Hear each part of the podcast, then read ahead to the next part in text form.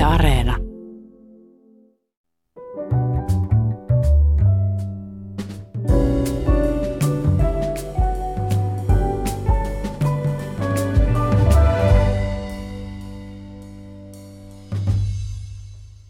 Hyvät ihmiset, aina välillä tässä maailmassa törmää johonkin sellaiseen, joka on hämmentävää tai häiritsevää, joka pistää silmiin ja jonka tarkoitus ei oikein avaudu. Teistä en tiedä, mutta minun vakioselitykseni selitykseni tällaisille oudoille ilmiöille on aina, no se on varmaankin taidetta. Kenties tämä määritelmä on hiukan liian yksinkertainen, ehkä taide on kuitenkin enemmän kuin vain jotain, mitä ei ymmärrä. Siksi olen kutsunut kaksi kovan luokan ammattiintellektuellia keskustelemaan asiasta. Nykytaiteen tehtävästä, olemuksesta ja mahdollisuuksista puhutaan tänään täällä ja vieraani ovat filosofian tohtori ja kirjailija Paula Havaste ja musiikkitoimittaja ja tietokirjailija Vesa Sireen. Tervetuloa, hyvää huomenta ja kiitos kun tulitte. Kiitos, mukava olla täällä. Kiitoksia. Paula, sä oot kirjailija, mutta myös Heureikan tiedekeskuksen teematuottaja. Olet opettanut kirjallisuutta, eli olet aika laaja-alainen alan konkari. Miten sun mielestä viihde ja taide erottuvat toisistaan? Aloitetaan tämmöisellä ihan helpolla pikkukysymyksellä. Piece of cake, tämmöinen kysymys. Mutta jos oikein sitä tiivistäisi, niin, niin mä näin sen siinä moniulotteisuudessa – siinä syvyydessä. Et taiteessa on paljon semmoista, joka jää pohdituttamaan ja josta avautuu jotakin elämää yleensä kuvaavaa tai, tai semmoista, joka myöskin kuvaa mun elämääni, vaikka sitä ei ole siihen varsinaisesti kirjoitettu. Viihde on semmoista, joka on niin kuin helpompi pureskella ja nielasta, mutta se taide jää vähän niin kuin hampaankoloon pohdituttamaan, että miksikäs tässä näin sanottiinkaan. Eli tai taiteen vaikutus on pitkäaikaisempi ja, ja syvällisempi. Näin. Jos se taide onnistuu. Jos se onnistuu ja sitten kysymys on tietysti siitä, että täytyykö sitä yrittää niin kuin jo tekemällä tehdä siinä vaiheessa, kun sitä taidetta tekee, vai onko se jotain, joka tapahtuu sen jälkeen, kun se teos on valmis, niin yhtäkkiä se humpsahtaakin sinne taiteen puolelle. Nämä on isoja kysymyksiä. Onneksi meillä on melkein tuntia aika selvittää niitä. Vesa, sä, sun erikoisalasi on musiikki, joka on tietysti taiteen genreistä yksi tärkeimmistä. Mutta kuinka sä suhtaudut muihin taiteisiin? No, suurella intohimolla, eli, eli niin, tota, onnekseni sain opiskella myös kirjallisuustiedettä ja taidehistoriaa ja yhteiskuntatieteitä silloin aikoinaan. Ja tota, kaikki taide kiinnostaa. Ja paras viihdekin kiinnostaa tosi paljon. Mihin sä vedät henkilökohtaisesti sen rajan viihteen ja tai, oikean taiteen välillä? Mä luulen, että se on turvallisinta vetää tarkoitusperään. Eli viihdetaiteilijan tarkoitusperä on viihdyttää. Ja tota, taiteilijan tarkoitusperä voi olla viihdyttää, mutta mutta tehdä myös jotain muuta ja joskus ennen kaikkea jotain muuta.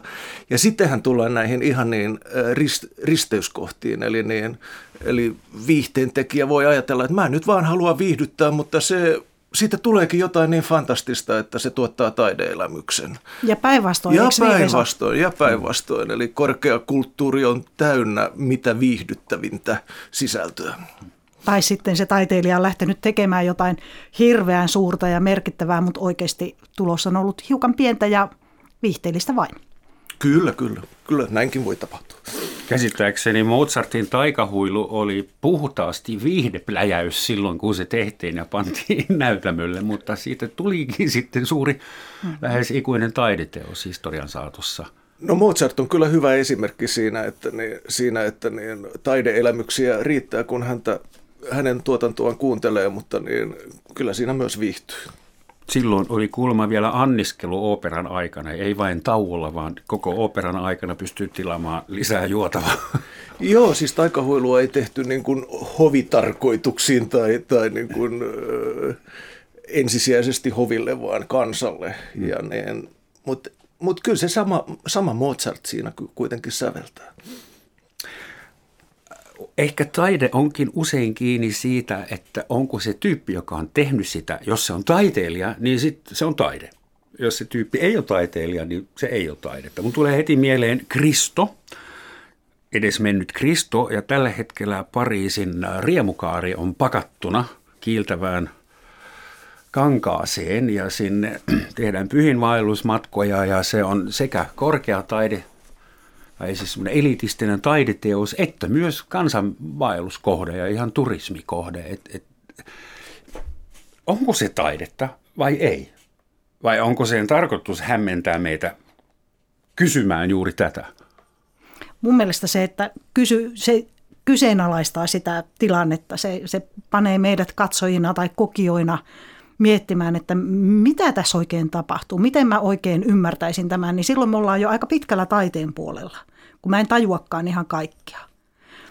Mutta se, että lähteekö se siitä taiteilijan halusta tehdä jotakin, niin, niin se ei voi olla ainoa selitys. Voi olla hyvin elitistisiä taiteilijoita, jotka ovat tosiaan tekemässä mielestään mestariteosta, mutta paukut ei riitäkään sillä kertaa siihen. Ei se riitä, että taiteilija on nimekäs. Joskus nimekkäätkin taiteilijat tekee kehnompia teoksia. Mutta mä mietin vain, jos kuka tahansa muu pakkaisi mm-hmm. Pariisin riemukaaren, niin se ei olisi suurta taidetta. Mutta koska sen takana on tyyppi, jonka nimi oli Kristo, niin se on. No siis taidehistorian luennoilla voin noin 30 vuotta sitten, niin eräs luennoitsija sanoi, että, että taideyhteisön on tunnustettava se taiteeksi. Tämähän on vähän kategorista, mulla vähän nousee niskakarvat pystyyn, mutta mä kyllä ymmärrän tämän ajatuksen, että se ei riitä, että niin mä hajotan tämän mikrofonin nyt ja niin sanon, että se on taidetta, että niin taideyhteisön tulee se tunnustaa. Ja silloinhan tullaan kriitikoiden tärkeyteen, eli puhut ihan oikeille ihmisille. Ei, Vesa, please, ei mitään performansseja nyt tässä suorassa lähetyksessä. Hajota se mikrofoni tunnin kuluttua. Meillä oli tuossa viereinenkin mikrofoni. Meillä oli tuossa yhtä monta kymmentä vuotta sitten sellainen eräs yliopistoluento, jossa kerättiin tämän instituution erilaisia osa-alueita. Se koko liitutaulu tuli täyteen sitä, että mitä kaikkea se on. Ei vain kriitikot, vaan myöskin apurahoja myöntävät Kyllä. elimet ja, ja tota, liitot ja kirjastot ja kirjavinkkarit ja voi not, vai not että, että tämä on niin kuin, laajenee tosi suureksi tämä kirjallisuusinstituution käsite, joka tarkoittaa sitä, että se ei ole kauhean ketterä. Koska sitten me päästään siihen perusongelmaan, että mikä sitten on se instituutio, mihin vedetään rajat. Joo, ja onneksi niitä rajojen rikkojia sitten kuitenkin riittää Kyllä. taideyhteisössä ja sen ulkopuolella, että se haastetaan koko ajan ja näin ollen se voi myös uusiutua koko ajan. Ha, kiitos tästä suuresta nelikaistaisesta aasinsillasta. Mikä on taiteen tehtävä? Koska aika usein taide syntyy silloin, kun joku rikkoo tabuja tai provosoi ihmisiä. Siitähän on tuhansia esimerkkejä, että kun kunnon taide on semmoinen, joka aiheuttaa skandaalin ja revoluution ja uudistaa ihmisten ajatusmaailmaa. Onko semmoinen edes enää mahdollista nykymaailmassa? On ehdottomasti jo. Pelkkä teknologinen kehitys ja maailmanmuutos on nyt niin huimaavan nopeaa, että se tulee vaikuttamaan taiteeseen, taiteeseen niin kuin omalakisena kokonaisuutena ja se tulee vaikuttamaan taiteen ja yhteiskunnan rajapinnoilla monin eri tavoin. Emme ole nähneet vielä mitään. Vaikka meistä tuntuu siltä, että me ollaan nähty jo kaikki. Been there, done that, bought the t-shirts.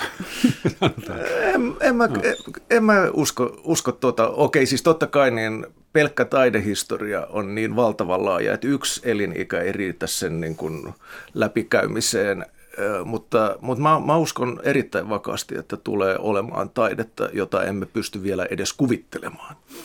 No, jos miettii historiasta esimerkkiä provosoivasta taiteesta, että yksi erittäin tunnettu on toi miesten pisuaari, mikä Marcel Duchamp laittoi 1917, vähän yli sata vuotta sitten, taidenäyttelyyn ja se laitettiinkin, siis sitä ei, ei pantu pois, koska sääntöjen mukaan kaikkien maksaneiden taiteilijoiden teokset piti laittaa näytille.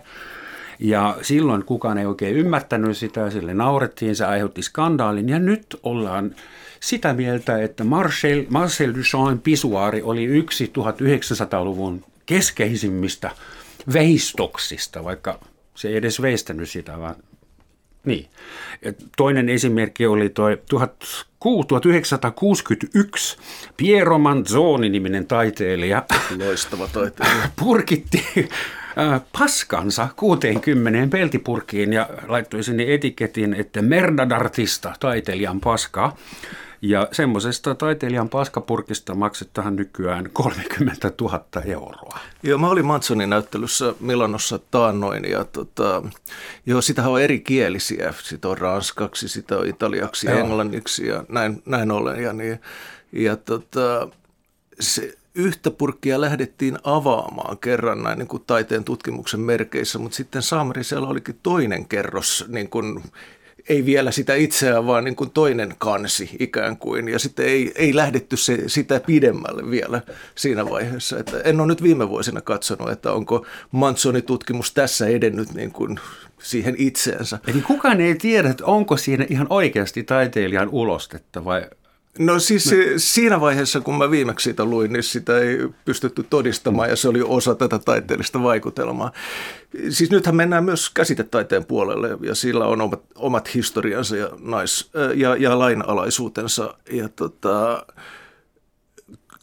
Duchampin teko oli relevantti sillä hetkellä ja siinä, siinä kontekstissa ja Mansonin provokaatio varmasti myöskin. myöskin että kyllähän hän hekumoi sillä, että niin, sillä ajatuksella, että niin, sitten jossain vaiheessa paine rikkoo, rikkoo sen purkin ja niin vitriinit ö, saavat aivan uuden olomuodon, mutta näinkään ei tiedetä tapahtuneen. Mutta näistä esimerkkeistä huolimatta siis te olette sitä mieltä, että taiteilla pystyy vielä provosoimaan ihmisiä? Helppoudella kyllä, koska ihmiset on aika eteviä keksimään tulkintoja, jotka liittyy heidän omaan elämäänsä ja ärsyyntymään siitä, miten se heidän elämäänsä liittyy. Että myöskin ei pelkästään sen suuren taideinstituution merkittävien asiantuntijoiden kautta, mutta ihan tavallisten, sanotaan nyt vaikka lukijoiden kautta, tulee tämmöisiä kommentteja, että sä et voi sanoa näin tai tämä, on, niin kuin, tämä on ärsyttävää, tämä, mä en voinut enää lukea pitemmälle. Mä sanoisin, että 15 vuotta sitten puhuttiin aika paljon siitä, että mikä nyt vielä voi provosoida, mutta nyt se on nyt ei ole mitään ongelmaa. Kaikki provosoituu ihan kaikesta koko ajan. Yksi vähän harkitsematon sanavalinta, ainakin jonkun mielestä harkitsematon, voi johtaa aivan valtavaan niin kuin vyöryyn paheksuntaa ja provosoitumista.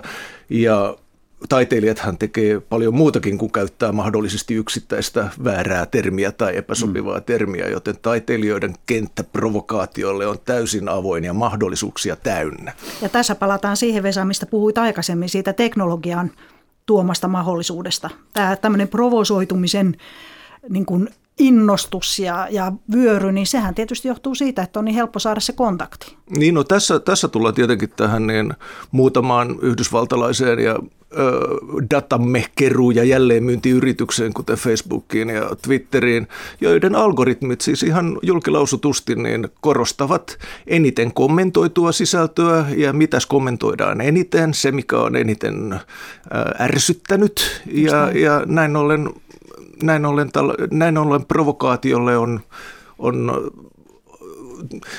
provokaatio on tavallaan suositumpaa ja nähdympää mm. kuin koskaan. Provosoituminen on ö, nähdympää kuin koskaan Se aikaisemmin. On Meistä on tullut mielensä pahoittaja ja me vedetään herneitä nenään kuin sen kun keritään. Kuinka sä voit sanoa noin? Kyllä, mulla on oikeus sanoa ihan mitä haluaa. Mä olen ihan toista mieltä. No semmoinen hyvä klassinen esimerkki taiteesta, joka oli alussa vandalismia ja huliganismia ja nykyään suuresti arvostettu, on toi graffiti. Banksy esimerkiksi. Mä just luin, että Banksin taideteos, joka Kristiin äh, huutokaupassa meinasi tuhoutua, mutta tuhoutuikin vain puoliksi, niin nyt se huutokaupataan uudestaan entistä korkeampaan hintaan.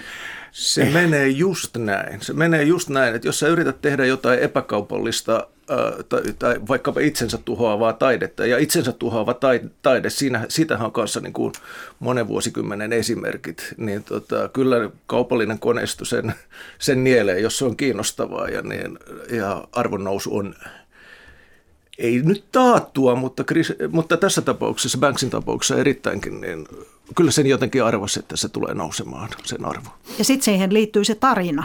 Että tarvitaan tarinoita ennen kuin se arvo nousee valtavasti ja näin itse kirjailijana, niin musta se on tosi kiinnostavaa.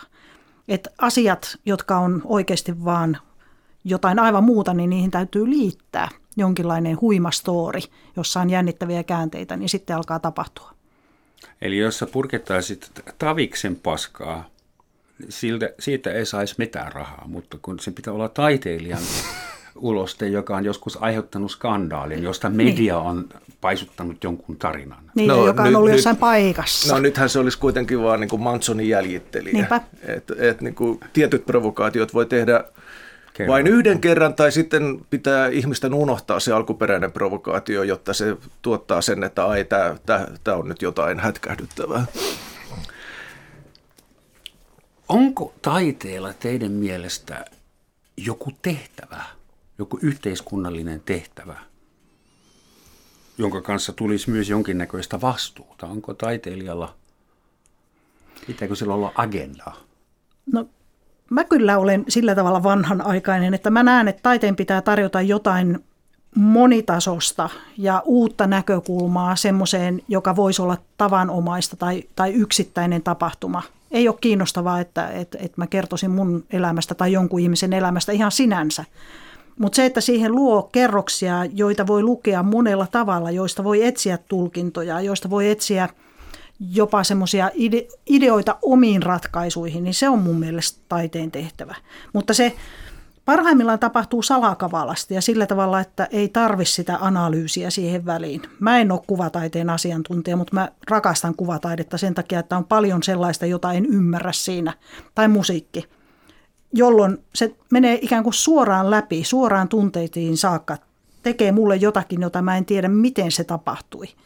Ja musta se on aivan hurmaavaa. Mutta sitten yhtä lailla kirjallisuustieteen opinnot käyneenä, niin osaan analysoida aika tarkkaan tekstejä. Ja silti niistä voi löytyä sitä samaa lumoa. Mutta säkin olet Paula nyt jo pari kertaa sanonut, jota mä en oikein ymmärrä, niin kuin minä, minä alkujuonnossa, että ilmeisesti se, että ei ihan ymmärrä ainakaan heti, eikä kaikkea, niin se on taiteelle keskeistä. Niin, se... jos se on liian selkeä ja liian obvious, niin sitten se ei voi olla taidetta. Niin, iskelmä se... sanoo sulle, elämä on kuolemista, piste, tai en mä rakastan sua, tai miksi sä jätit minut. Niin ne on yksinkertaisia viestejä. Et, et pitääkö taiteen olla vaikeasti lähestyttävää, ymmärrettävää? Hän mä vastaan tuohon vielä. tuota, ää, hyvä taide on semmoista, että siinä on monia kerroksia. Et hyvä kirja on semmoinen, että, että sitä voi myös lukea ihan vain pintatarinana. Et et siis sieltä se romanttisen tarina, jossa sanotaan minä rakastan sinua. Mutta sitten, jos siellä on joku tämmöinen niin tota, analyysin taipuvainen lukija, niin sillekin löytyy pohdittavaa. Sitä ei tarvi lukea siitä analyysin näkökulmasta ja pohtia rakenteellisia modernia ratkaisuja, vaan voi vain lukea sen storina. Mutta se tarjoaa mahdollisuuden palata sen ääreen pohtimaan, että mikä tässä mua oikein liikutti ja miksi. Ja siinä mielessä nämä, nämä tämmöisten alueiden läpikäyminen mulle on tosi tärkeää, joita mä en ihan ymmärrä, niin kuin joku semmoinen kuvataide, jossa riittää pureskeltavaa vaikka kuinka pitkäksi aikaa. Mutta onhan paljon semmoista taidetta, jota ei voi lukea tai nauttia pelkänä storina. Tulee mieleen kirjallisuudessa olisi esimerkiksi James Joycein Ulysses. Niin ei sitä kyllä nyt lue huvin vuoksi, vaan se on raskas, raskas työ lukee se, jos siitä haluaa saada jotain irti. Ja näitä esimerkkejä myös Suomessa ja Saksassa muualla musiikissa on semmoista äh, sarjaa musiikkia, jota ei voi kuunnella ihan vain, koska se kuulostaa niin kivalta. se, se voi aiheuttaa kärsimyksiä ja intellektuaalista tuskaa, eli aika paljon puhutaan music for musicians-ilmiöistä, että pitää olla itse säveltäjä voidakseen ymmärtää teoksen.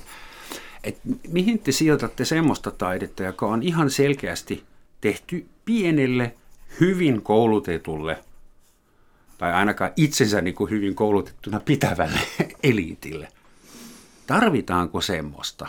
No siis taidetta pitää olla taiteen vuoksi niin kuin perustutkimusta pitää olla, eikä vaan niin kuin siis perustutkimusta pitää olla perustutkimuksen vuoksi, vaikka ei vielä tiedettäisi, että tuleeko tästä perustutkimuksesta joku kaupallisesti menestynyt sovellus tai innovaatio. Ja sitten kun taidetta tehdään taiteen vuoksi, niin jos se on todella hyvää ja puhuttelevaa ja kiinnostavaa, niin se voi todellakin olla, että ensin sitä ymmärtää vain muutama Arnold Schönbergin oppilas, sen jälkeen niin tota, muutama oppilaiden oppilas, ja pian huomataankin, että niin Schönbergin teoksia soitetaan tuhansille ihmisille konserttisaleissa ja se jatkuu vielä 50 ja 100 vuotta myöhemminkin. Eli, eli tota, se, mitä me nyt luulemme taiteeksi, joka koskettaa vain pientä eliittiä, niin jos se on todella hyvää ja puhuttelevaa, niin voipa olla, että niin se yleisö kasvaa. Jo Proust sanoi, äh, sanoi tota, Beethovenin viimeisistä jousikvartitoista, että niin ne vaati sellaisen useita kymmeniä vuosia ennen kuin ne löysi yleisönsä. Ja Beethoven itsekin äh, ajatteli joistakin teoksistaan, että tämän arvo tullaan vielä tunnustamaan, mutta ei sitä nyt vielä välttämättä kaikki ymmärrä. No ensin piti ja... keksiä sähköt.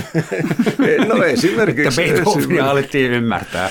No joo, äänilevyteollisuus tietenkin auttoi. Sitä ennenhän oli hirveän suosittua esimerkiksi, että oli sinfonia, josta oli nelikätisiä pieno, pienoversioita ja niin, sitten niin kun, sehän oli aika hieno tapa tutustua syvällisesti niihin niihin teoksiin, että niin, okei, näin tämä menee ja sitten mennään konserttisaliin ja kuullaan, että mitä se, miten, miten nämä kaikki äänet on sijoitettu orkesterille ja minkälainen lisäarvo siitä tulee.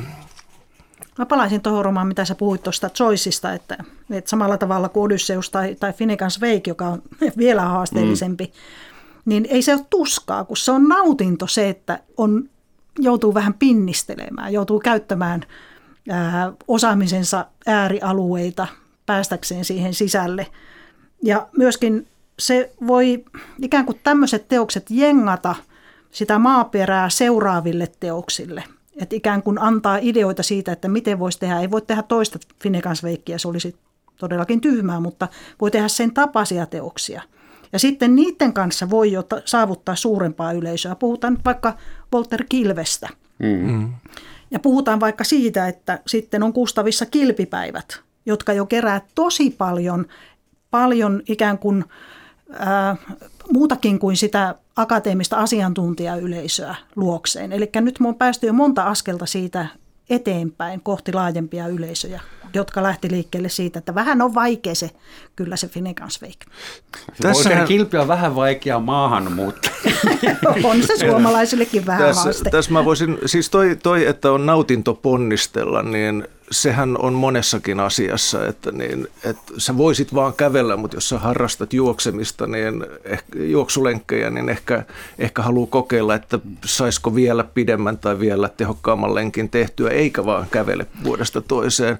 Jos harrastaa ristikoita, niin ei välttämättä ratkaise vain niitä helpoimpia, vaan välillä haluaa kokeilla jotain vaikeampaa. Jos pelaa shakkia tietokoneen kanssa, niin ei välttämättä pysy koko ajan sillä aloittelijatasolla, vaan niin kuin välillä voi kokeilla, että pääsisikö niin kuin, pääsisikö niin pärjäämään vähän vaatima, va, vaativampaakin, niin, vaativammallakin tasolla. Ja tässä päästään sitten semmoiseen, semmoiseen suomalaiseen perusideaaliin, että meillä on hyvin kalvinistinen moraali – otsasi hiessä on sinun leipäsi saaman. Eli että kun joutuu tekemään töitä jonkun eteen, niin sitten se on tosi paljon arvokkaampaa. Ja tämä on hurjan syvällä meidän kulttuurissa. Joo, mä muistan saaneen yhdysvaltalainen säveltäjä kuin Charles Vuorinen, josta voimme päätellä tietenkin hänen suomalaiset sukujuorensa, niin hän, hän oli hyvin kategorinen, että, niin, että että taide on sellaista, että, niin, että niin, syvällinen taide on sellaista, että mitä enemmän sä, sä niin kuin ponnistelet, niin sitä enemmän sä siitä saat. Ja hän oli taas sitä mieltä, että niin, duurimollitonaalinen viihdemusiikki, niin taas ei vaadi mitään ponnisteluja, joten ei, ei siitä voi paljon saada. Ja silloin mulla taas nousi vähän niskakarvat pystyyn, mutta mä ymmärsin toki hänen logiikkansa. Hän oli hyvin, hyvin vaikea tajuinen säveltäjä. Tämän voisi ymmärtää niin teidän kummankin lausunut äsken, että taiteen tehtävä, ainakin yksi tehtävä on kasvattaa ihmistä. Tai se ei mä nyt tarkoita education mielessä, vaan kasvattaa suuremmaksi. Jos sun pitää ponnistella, jotta sä voit nauttia jostakin, niin sitten se on, sä oot treenannut itsesi Mut, suurempaan kuntoon. Susta tulee älykkäämpi tai laaja-alaisempi. No Miksi tässä, reagoitti niin, niin allergisesti, kun mä sanon kasvattaa? Tuossa oli Roman yksi sana, joka meni pieleen, se, että pitää. Koska siis on myöskin mahdollista lukea suurta ja syvälli, syvällinen taide oli hyvä termi, syvällistäkin taidetta kokea ilman, että pohtii näitä syntyjä syviä. Voi vaan ikään kuin nauttia siitä viihteellisestä kerroksesta, kuunnella Mozartia ja hakea sieltä kivoja säveliä, jotka tarttuu korvaan, lukea kirjaa, etsien siitä sitä niin kuin juonen tasoa ja pysyen sillä tasolla. Se on täysin luvallista ja täysin fine. Ei tarvi, ei pidä. Ja sen takia se kasvattaminen on mahdollisuus, mutta se ei ole pakko. Kyllä mä, joo, kyllä mä sen, sen annan tietenkin taiteelle ja tälle sun teesille, että, että niin jos tutustuu syvällisesti ihmiskunnan taideluomiin, helppoihin ja vaikeisiin, niin varmasti siitä, siitä saa ihmisenä paljon. Ja siinä kokee sellaisia maailmoja, perspektiivejä, joita ei muuten, muuten kokisi. Ja tähän nyt varmaan liittyy sitten nämä kuuluisat taiteen terveysvaikutukset, että niin, joista on erilaista tutkimusta ja johonkin ehkä uskomme ja johonkin emme, mutta niin, joo, kyllä, kyllä varmasti niin kuin ihminen saattaa voida paremmin, paremmin, jos hän kuluttaa, kuluttaa on kauhea sana myös, mutta niin jos hän niin kuin tutustuu taiteeseen verrattuna siihen, että ei tutustuisi. Että kyllä saattoi karanteenissakin, jos koitte karanteeneja tässä pandemian aikana, niin olla olla hieman vaikeaa, jos ei ollut kirjallisuutta tai, tai mm. elokuvia tai, mm. tai kaikkea muuta, tai, tai musiikkia. Mm. Ja osa siitä varmasti oli meillä kaikilla viihdettä ja osa siitä varmasti tuotti meille kaikille taideelämyksiä. Joo, mutta jossain vaiheessa me oltiin kanssa kaikki ihan kypsiä näihin olohuonekonserteihin, että ei enää yhtään taiteilija netin välityksellä, kiitos, vaan liveä takaisin. Ähm, jos mietitään maailman vanhimmat tunnetut taideteokset, nehän on luolamaalauksia. Ja Willendorfin Veenuksia, jotain pieniä veistoksia tai eläimiä, kymmeniä tuhansia vuosia van, vanhoja. Ja niissä on usein semmoinen kiehtova juttu, että ne laitettiin luolan ihan takaosaan. Semmoiseen paikkaan, johon ei pääsy mitään päivänvaloa ja johon oli ihmisenkin tosi vaikea päästä. Eli silloin päästäksesi taiteen äärelle, sun piti niin riskeerata henkesi pimeässä soihtu kädessä ja sitten se ei edes näkynyt kunnolla siellä pimeässä. Ja sen takia kulttuuriantropologit on kaikki yhtä mieltä, että joo, siinä oli varmaan uskonnollinen tausta. Se, sen on täytynyt liittyä johonkin uskontoon. Ehkä ne on kaikki väärässä ja ehkä vaan silloin taiteilija mietit, että mäpäs on viimeinen ja piirrän, piirrän tämän hevosen semmoiseen paikkaan, johon tuo ei pääse. Pitäisikö nykytaiteen olla samalla tavalla haakalla vai yrittääkö, yrittääkö Banksy sille itse tuhoutuvalla taideteoksella saavuttaa jotain samaa kuin nuo luolamaalausten tekijät silloin? No Banksy, oli, Banksy tietenkin halusi kritisoida taiteen kaupallisia mekanismeja ja kaupalliset mekanismit söivät tämän teoksen ja aiheuttivat sen arvonnousun. Me, meidän yhteiskunta ei ole tietenkään ihan samanlainen kuin luolamiesten yhteisöt, mutta niin siinä, kun sä mainitsit tämän uskonnollisuuden, niin sehän on yksi asia kanssa, että – että taide voi tar- tarjota pyhyyskokemuksia myös agnostikoille, ateisteille, uskonnottomille. Mä luulen, että pyhyyskokemukset on jotain, mitä ihmiset ja yhteisöt on kautta vuosituhansien kuitenkin niin kuin tarvinneet ja he ja se saattaa rikastaa elämää. Ja sitten jos on esimerkiksi joitakin organisoituja uskontoja kohtaan kovin kriittinen, niin on kuitenkin aika kiva, että voi saada näitä, näitä pyhyskokemuksia taiteesta ilman, ilman, että, ilman, että siitä tulee mahdolliset uskontojen mahdollisia haittapuolia mukaan. Ilman, että tarvii virallisesti kuulua johonkin kerhoon. No. Kuka sanoikaan, without beauty mankind shall not survive. Eli onko pyhyyskokemus, mä haluan Niin, no miksei kauneuskokemuskin, joo. Mutta mulle tuli mieleen pyhyyskokemus, kun sä puhuit, että on ollut uskonnollisia tarkoitusperiä näissä luolamaalauksissa. Voisiko nämä Vesa olla semmoisia, kun mä yritän purkaa, että mitä se pyhyys tarkoittaisi, niin voisiko ne olla semmoisia suuria tunteita, semmoisia tunteita jotka, ja elämyksiä, jotka ei arke, arjessa ole tuttuja. Että onko se se pyhyyden kokemus, mitä me huikean taiteen äärellä saamme? Kyllä varmasti voi, voi sanoa juuri näillä sanoilla. Niin tässähän on sekä musiikissa että pyhyskokemuksissa on se hyvä puoli, että miten me sanoilla yritämme sitä mm. kuvaillakin, niin on parhaimmillaan hyvä likiarvo, mutta, niin, mutta itse, itse se kokemus se ei voi olla. Hyvät ihmiset, tämä on Yle Radio 1 Roman Schatzin maamikirja, jossa tänään pohditaan, mikä taide on, kenelle se tehdään, tehdäänkö sitä kaikille vai pienille eliitille. Ja vieraina studiossa ovat kirjailija Paula Havaste ja toimittaja ja tietokirjailija Vesa Sireen. Puhutaan tuosta elitismistä. Vähän aikaa sitten Anna Eriksson, tunnettu suluissa viihdetaiteilija, Ei, sekä no, viihdetaiteilija no, no. että oikea taiteilija. Hän tuli aika lailla ulos ja oli sitä mieltä, että kyllä taiteen pitää olla elitistinen tietyllä tavalla. Äh, siteeran, äh, hän oli nähnyt mediassa, kun joku oli äh, sanonut Helsinki Biennaalista, nykytaidetapahtumasta, että Biennaali tuo kaupunkilaisille ja kaikille vierailijoille toivoa, iloa ja valoa. Ja e- Eriksson suuttu sanoi, että tuo voisi olla osuuspankin mainos. toivoa, iloa ja valoa. Ää, niin. Ja, ja itse asiassa Anna Eriksson dissasi aika lailla omaa uransa iskelmälaulajana.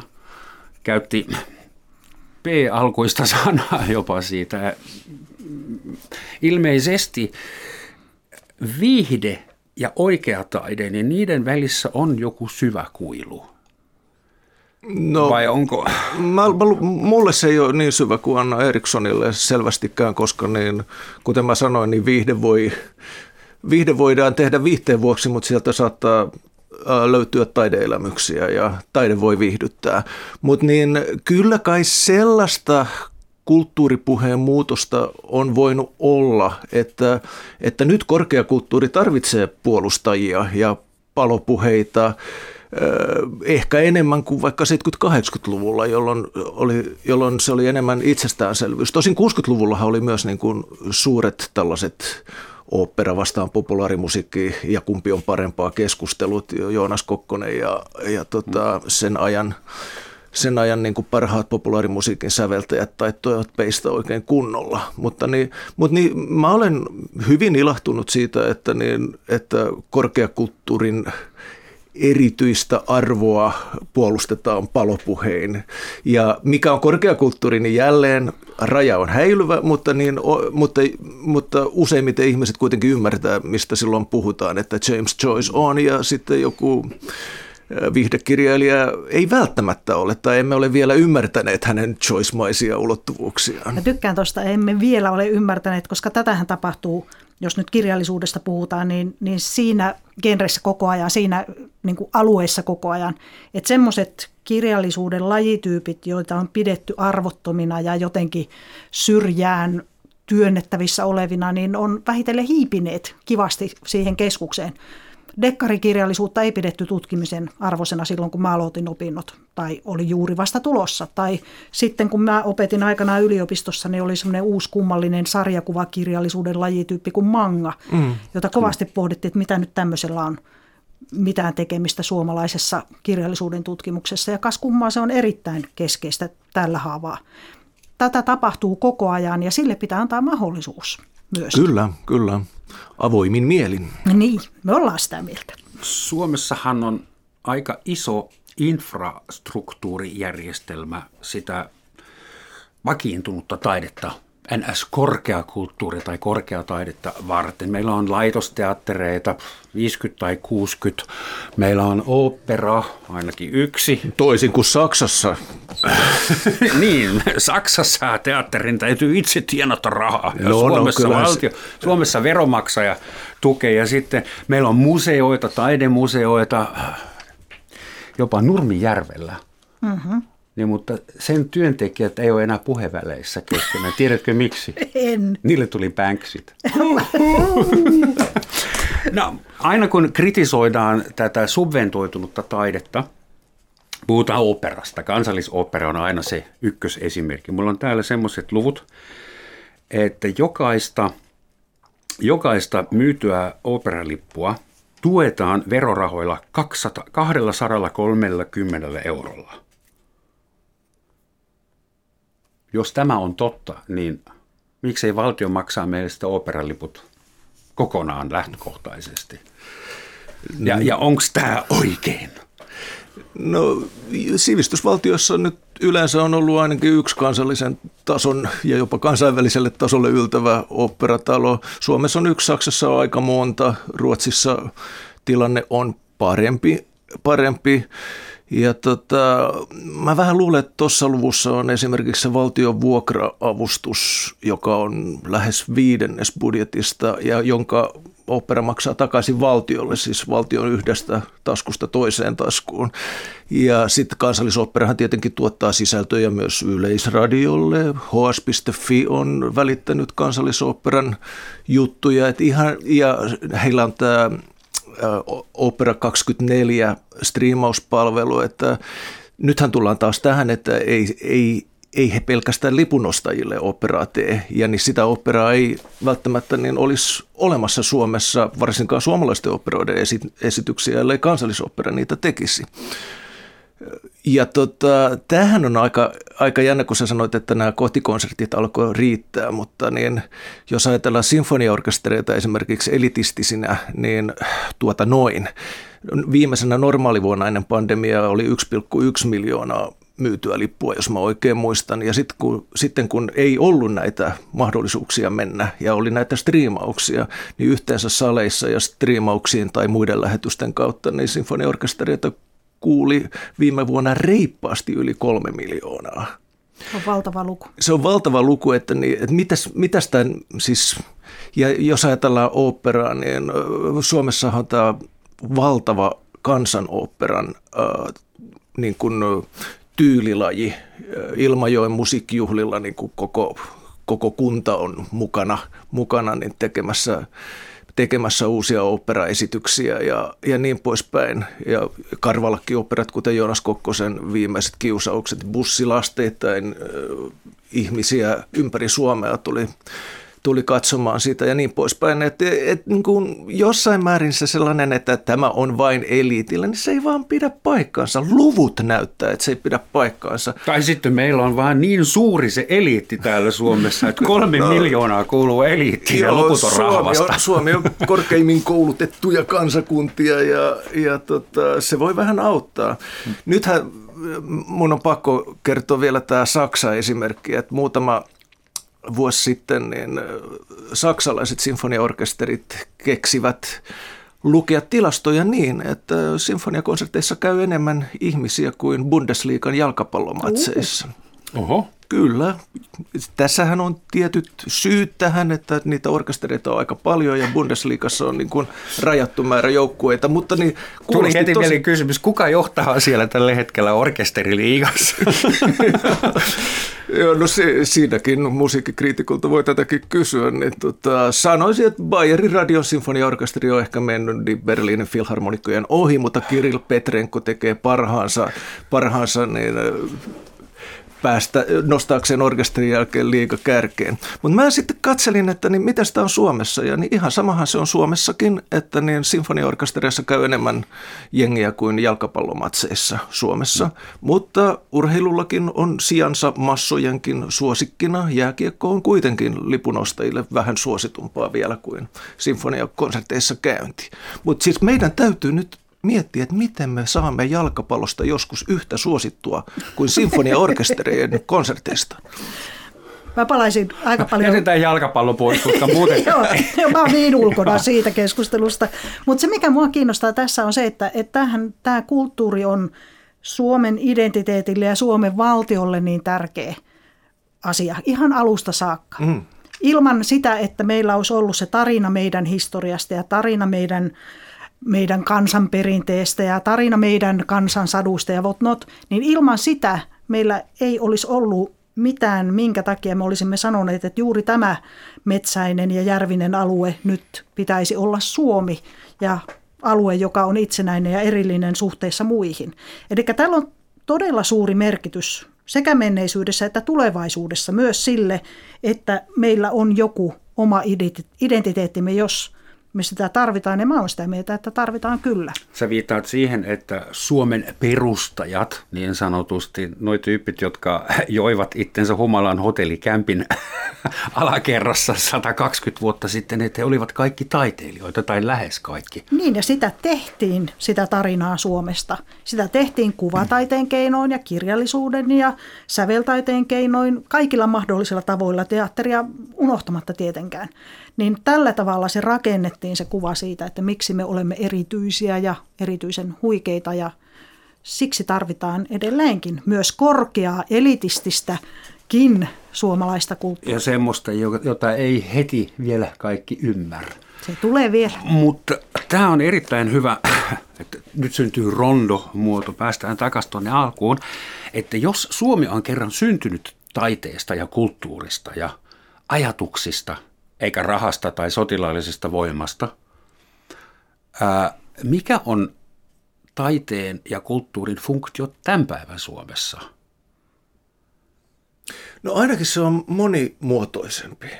Niin siis oli nationalistista, nationalistisia syitä tehdä nationalistista taidetta, mutta meidän taideelämämme tai kulttuurielämämme ei ole rajoittunut siihen. Et se on yksi, yksi, onko se mauste? Onko se enemmän kuin mausta? Se on yksi niin kuin osatekijä tekijä siinä, että me pidämme itseämme suomalaisina ihan varmasti, mutta, mutta ei se kyllä ainoa. Ei, ja tämä identiteettihän on asia, joka muuttuu. Käsitys siitä, Luojan minkälaista... Kiitos, se voi olla muuta. joustava, ja niin se mielellään saisi olla niin kuin... Vieläkin joustavampaa, kyllä. Kyllä, kyllä. Se voi kuulemma olla jopa intersektionaalista. Mm identiteetteja on monenlaisia, mutta siis silloin taide teki Suomen, ja Suomi ei olisi syntynyt ilman sitä taiteilijaporukkaa, ei ainakaan tällaisena kulttuurialueena. Mutta onko suomalainen taide tänä päivänä vielä mukana Suomea tekemässä tai rakentamassa, vai onko se irtaantunut johonkin kansainväliseen pittiavaruuteen? No kyllähän se on nyt ilman muuta se on tota, molempia. Molempia, että se on täysin useat suomalaiset taideteo, taideteokset ja taiteilijat on täysin kansainvälisiä ja täysin suomalaisia. Ja joskus ulkomailla nähdään sitä suomalaisuutta vähän, vähän niin kuin rajoittavallakin tavalla, että esimerkiksi Kaija Saariahon keskeisiä säveltäjä vaikutteita, ei ne välttämättä ole suomalaisia, mutta kyllä kuitenkin niin kuin grammofonin tai Süddeutsche Zeitungin kriitikot saattaa sieltä Sibeliusta kuulla taustalla, vaikka, vaikka mä ajattelen ehkä, että Saariahon loistavalle musiikille löytyy Ranskasta esimerkiksi hmm. en, enemmän niin kuin sellaisia hänelle äh, hedelmällisiä vaikutteita Ranskan musiikkihistoriasta. Ehkä hän asuukin sen takia Ranskassa.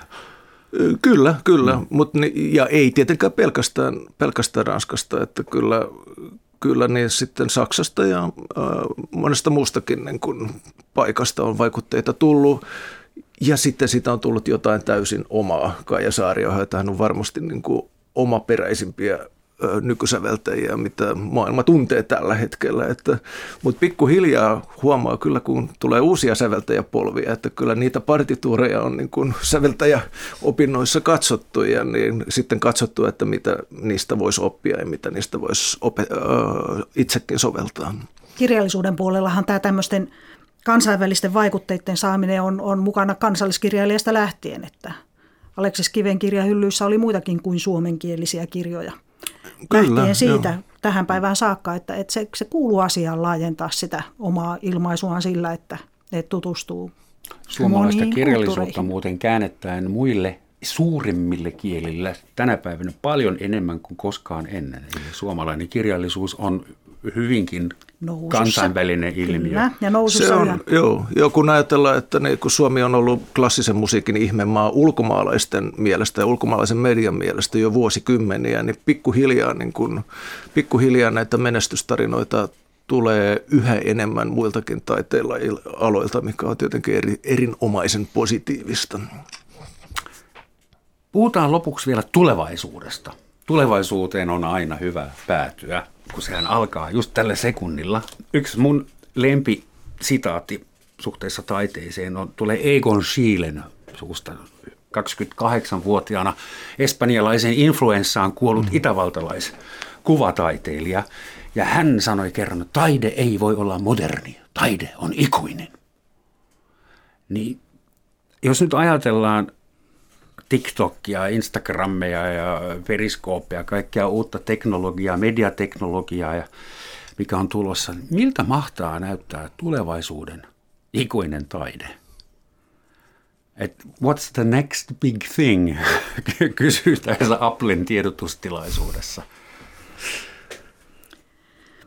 Kun opera on olemassa, elokuva on olemassa, performanssit on, on käsitetaide mm. on vanha juttu. Mihin tästä mennään taiteen kanssa? No kyllä mä nyt siis uskon, että se teknologinen kehitys ja sen vaarat niin tota, tulee heijastumaan taiteessa taiteessa ja tulee olemaan uudenlaista taidetta, joka on lisätyn todellisuuden ja virtuaalitodellisuuden kanssa tekemisissä. Et ei näitä tulla käyttämään, eikä käytetä nytkään pelkästään kaupallisissa ja viihdetarkoituksissa. Että kyllä, kyllä näitä asioita tullaan käyttämään myös taiteeseen. Siis mulle tulee mieleen, niin 20 vuotta sitten mulla, multa pyydettiin alustusta tulevaisuuden musiikista yhteen tilaisuuteen ja niin silloin mä ajattelin, että niin kun internet alkoi olla niin kuin yhä kätevämpi, se oli paljon kätevämpi vuonna 2000 kuin vaikka vuonna 1995, niin mä ajattelin, että niin ilmeisesti säveltäminen tulee olemaan yhä enemmän ryhmätyötä. Ja no se on esimerkiksi toteutunut, että jos katsot niin kuin näiden Kylie Minogin ja vastaavien niin kuin levyjä, niin siellä saattaa olla yli kymmenen säveltäjää sama, samalla varsin yksinkertaisella biisillä, Teemu Brunilla ja monet, monet muut, muut. Ja niin tällaista ryhmätyötä on tullut ja voisi kuvitella, että, että että se trendi tulee jatkumaan jo, jossakin määrin. Mutta sitten, sitten taas kun Paula sanoi, että tarinat on tärkeitä, niin varmasti tällaiset yksinäinen nerokammi, jossaan keksii jotain tarinat, niin ne tulee olemaan var, varsin ikuisia myöskin. Niin mä näen tuon, mitä Roman sanoi, että taide on ikuista, niin vähän niin kuin kahdella tavalla sen tulevaisuuden siitä lähti. Ensinnäkin eri lajit tulee taatusti pääsemään mukaan pelitaide on jo tulossa kovaa vauhtia. Entäs pelikäsikirjoitusten ää, saapuminen kohti kirjallisuutta? Tai, tai, Kyllä. Tai, tai tämä leviäminen kansainväliseksi siitä huolimatta, että edustetaan pientä kieliryhmää, mä ajattelen nyt kirjallisuutta, niin sekin on ylitettävissä, kun saadaan hyviä käännöksiä ja ehkä internetin ihme maan kautta myöskin, myöskin kanava sille.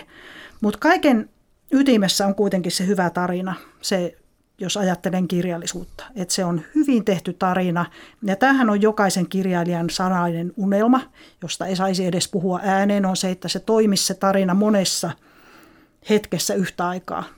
Että se kertoisi siitä hetkestä, jota, jona se kirjailija sitä kirjoittaa, vaikkapa, että on kohta 60 täyttävä naiskirjailija, joka kirjoittaa ihan tietyllä tavalla niitä historiallisia romaanejaan. Sitten se tapahtuisi siinä ajassa, jota kuvataan sanotaan vaikka sen historiallisen romaanin kuvaamassa historiallisessa ajassa. Mutta sitten vielä se, että se tapahtuisi sen lukijan ajassa. Että se lukija peilaa sitä omaa elämäänsä ja omia kokemuksiaan vasten. Ja sitten vielä neljäntenä kohti tulevaisuutta. Se, että se toimisi myöskin sellaisena aikana, josta mulla ei ole mitään käsitystä, jolloin ne Välineet on jotain ihan muuta. Ollaan päästy äänikirjoista ties minkälaiseen teknologiseen sovellukseen. Ja silti se tarina olisi edelleenkin niin hyvä, että se mun tyttären, tyttären, tyttäreni tulevaisuudessa lukisi sitä ja sanoisi, että no niin, että iso mummilla oli joku pointti sentään ajatuksissaan. Tämä on varmasti se fiktion ikuinen, ikuinen mahdollisuus. Eli se, että se äh, fiktio auttaa meitä kuvittelemaan tilanteita ja maailmoja, joita me ei muuten tultaisi ajatelleeksi. Ja tota, se voi parhaassa tapauksessa olla ehkä empatiakone myös. Eli ne, me tunnetaan empatiaa sellaisia kohtaloita kohtaan, mitä me ei muuten oltaisi tultu ajatelleeksi. Ja tämä niin kuin Brian Eno taannoisessa haastattelussa, jonka tein muutama viikko sitten, ne sanoi, niin tämä saattaa sitten kyllä auttaa meitä myös ihan tosi olevaisessa tässä ja nyt. Ja se tekee taidesta, taiteesta ikuista, oli se sitten kertomataidetta tai kuvataidetta tai musiikkia tai mitä tahansa. Ne tunteet, joita se herättää meissä ja antaa ajatuksia tulevasta. Suuret kiitokset Paula Havasta ja Vesa Sireen arvon vieraat. Nyt mä oon kyllä ihan samassa paikassa kuin ohjelma alussa, että taide on ilmeisesti todella yksinkertainen asia, jota on lähes mahdotonta ymmärtää. Kiitos vierailusta ja Kiitos. hienosta sitaateista. Että mulla olisi tässä teille tarjolla kaksi taiteeseen liittyvää loppukaneetti. Saatte valita, haluatteko te Frida Kahloa vai Friedrich Nietzscheä?